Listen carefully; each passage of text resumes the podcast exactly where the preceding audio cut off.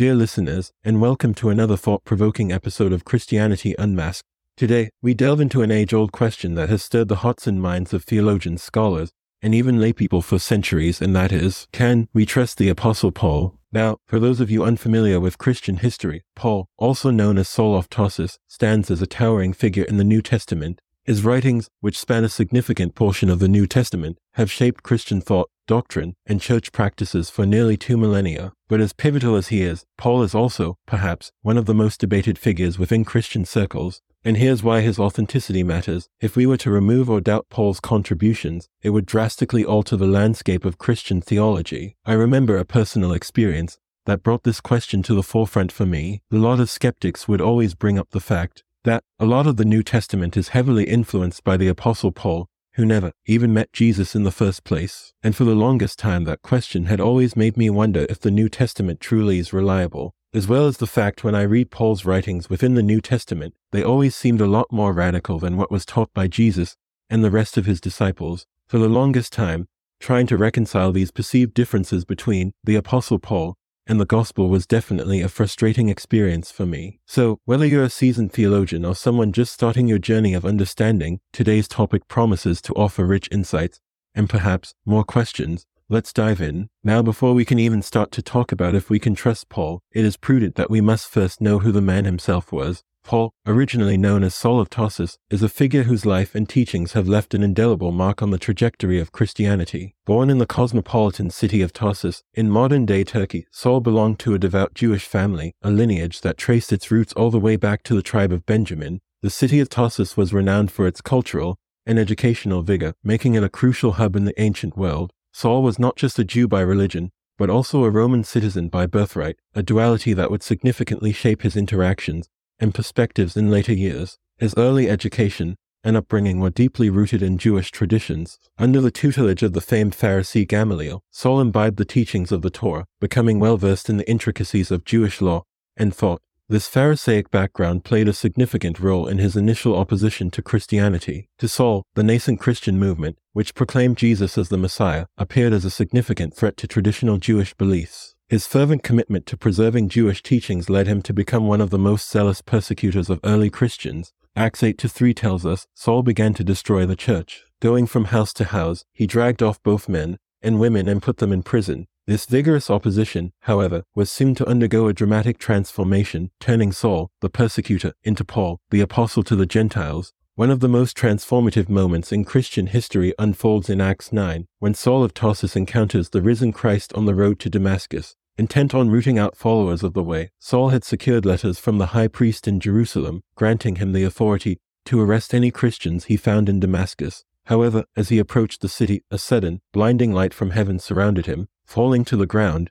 he heard a voice say, Saul, Saul, why do you persecute me? When Saul asks who is speaking, the voice responds, I am Jesus, whom you are persecuting. Stricken blind by this encounter, Saul is led by his companions into Damascus. For three days he neither ate nor drank, remaining in this state until a devout disciple named Ananias, following a vision from the Lord, bravely approached him. Laying hands on Saul, Ananias prayed, and instantly something like scales fell from Saul's eyes, restoring his sight. This profound, personal encounter with the risen Christ transformed Saul from a fervent persecutor of the church to one of its most passionate advocates, prompting him to adopt the name Paul as a testament to his new life, the significance of Paul's conversion cannot be overstated for the early church. First and foremost, it provided the church with an unexpected champion, a learned, eloquent, and zealous advocate. His transformation stood as a powerful testimony to the authenticity and power of the Christian message. If someone as opposed to the faith as Saul could be turned around so dramatically, it sent a strong message to both believers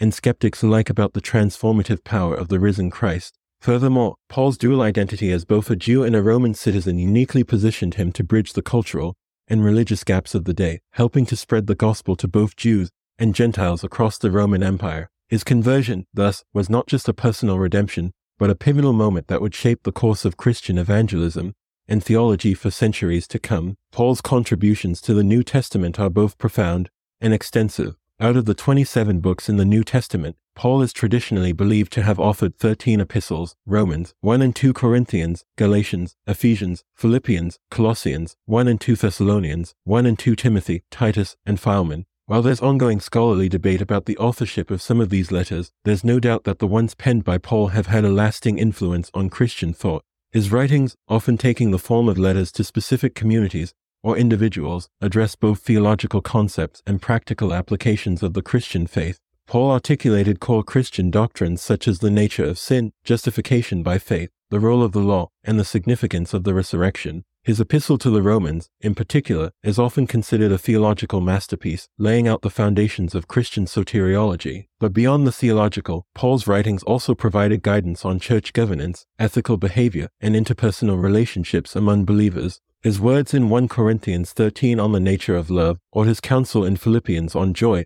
and contentment, have comforted and guided believers for centuries. Paul's influence on early Christian theology and the formation of the New Testament was paramount. His letters were among the earliest Christian documents, predating even the Gospels. As such, they played a critical role in shaping the beliefs, practices, and self understanding of early Christian communities. Furthermore, when the canon of the New Testament was being formed, Paul's epistles were among the first to be recognized and included, attesting to their widespread acceptance and authority. In essence, Paul's writings didn't just reflect Christian thought, they helped to shape it. His profound theological insights, combined with his pastoral concern, ensured that his letters became foundational texts guiding the Christian church's faith and practice through its formative years and beyond. Paul, for all his profound influence, was not without controversies. His relationship with the other apostles, particularly the original disciples of Jesus, was, to put it this way, not always smooth. In the early days following his conversion, many Christians were understandably wary of him, given his past as a fervent persecutor of the church. His apostolic authority was also a matter of contention. Unlike the original disciples, Paul hadn't been a direct follower of Jesus during his earthly ministry. However, Paul consistently argued that his apostolic calling was genuine, having been commissioned directly by the risen Christ.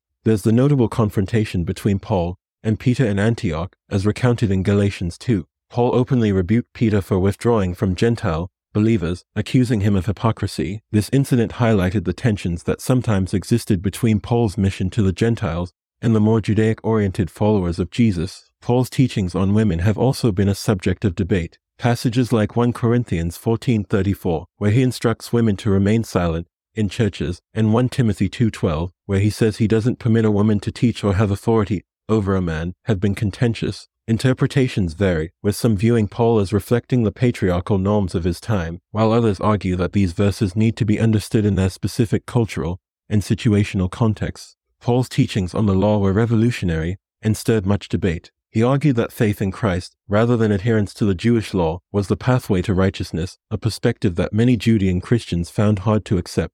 His letters, especially Romans and Galatians, delve deeply into this issue, presenting a theology of grace over works. Throughout history, theologians and scholars have had mixed views on Paul. While figures like Augustine and Martin Luther revered Paul and drew heavily from his writings, others were more critical. Friedrich Nietzsche, for instance, viewed Paul's emphasis on faith and grace as a negation of life and vitality. Some modern theologians critique Paul's teachings as being overly Hellenistic or divergent from Jesus' original teachings. In all, while Paul's contributions to Christian theology are undeniable, his teachings and perspectives have been, and continue to be, interrogated, debated, and reinterpreted as believers across ages seek to understand and apply them in ever changing contexts. One of the most compelling arguments in favor of Paul's authenticity and the trustworthiness of his teachings is the consistency we find throughout his letters. Despite addressing diverse communities with unique challenges, and issues, there's a coherent theological thread in Paul's epistles. His emphasis on faith, grace, the centrality of Christ's resurrection, and the transformative power of the Holy Spirit is unwavering. This consistency suggests not only a clear and genuine understanding of his own teachings, but also an alignment with the central themes of the wider New Testament. Moreover, Paul's willingness to suffer for his belief stands as a testament to his sincerity and commitment. From facing physical harm, enduring imprisonments, and confronting societal ostracization to ultimately being martyred for his faith, Paul's journey post conversion was far from easy. As he notes in 2 Corinthians 11, he faced beatings, shipwrecks, hunger, and countless other perils. Someone with insincere or ulterior motives would likely not endure such hardships. Paul's sufferings underscore the depth of his convictions and his genuine belief in the gospel message. Furthermore, while Paul's relationship with some early Christian leaders had moments of tension, there were clear affirmations of his role and teachings from others in the early church The Jerusalem Council, as described in Acts 15, essentially endorsed Paul's mission to the Gentiles, accepting his view that non Jewish converts did not need to follow the entirety of the Jewish law. Additionally, Peter, in his second epistle, acknowledges Paul's writings as scripture and affirms the wisdom given to him, even while noting that some of Paul's teachings are hard to understand. This recognition from a pillar of the early church further solidifies Paul's genuine and recognized role in the propagation and development of early Christian theology. At the heart of the discourse about Paul lies a broader, more fundamental question how do we trust ancient sources? Across history, scholars and seekers alike have grappled with determining the authenticity and reliability of ancient texts, whether they are religious scriptures, historical accounts, or philosophical treatises. With the passage of time, the original contexts fade, the oral traditions that might have surrounded written accounts are lost, and we're left with documents that require a mix of scholarly rigor and, often, a leap of faith. Determining the authenticity of ancient sources typically involves a combination of textual criticism, archaeological evidence, and corroboration with other historical records. For religious texts, there's an added layer of doctrinal consistency and alignment with core tenets. In the case of Paul's letters, textual critics examine manuscript evidence, linguistic styles, and historical context to gauge authenticity. But even with all the academic tools at our disposal, there are still elements of uncertainty, gaps that can't be bridged by empirical evidence alone. This is where personal faith and spiritual discernment come into play. For many believers, trust in religious texts, including Paul's epistles, isn't derived solely from academic validation, but from personal encounters and revelations the teachings resonate, inspire, and transform. They feel the truths of these texts in their lived experiences and personal spiritual journeys. This personal faith doesn't negate the need for scholarly inquiry, but complements it, providing a holistic approach to understanding ancient sources. In essence, trusting ancient sources, especially religious ones, becomes an interplay between intellectual exploration and spiritual discernment. The head and the heart together guide us in navigating the rich tapestry of ancient wisdom, helping us discern what to embrace, what to question, and how to incorporate these teachings into our modern lives. As with many figures from antiquity, the Apostle Paul has been the subject of renewed scrutiny and interpretation in modern times. Contemporary theologians and biblical scholars often approach Paul through lenses that factor in new archaeological findings, advances in historical methodologies, and evolving theological paradigms. One significant trend in modern Pauline scholarship is the new perspective on Paul, initiated by scholars like Ed Parish Sanders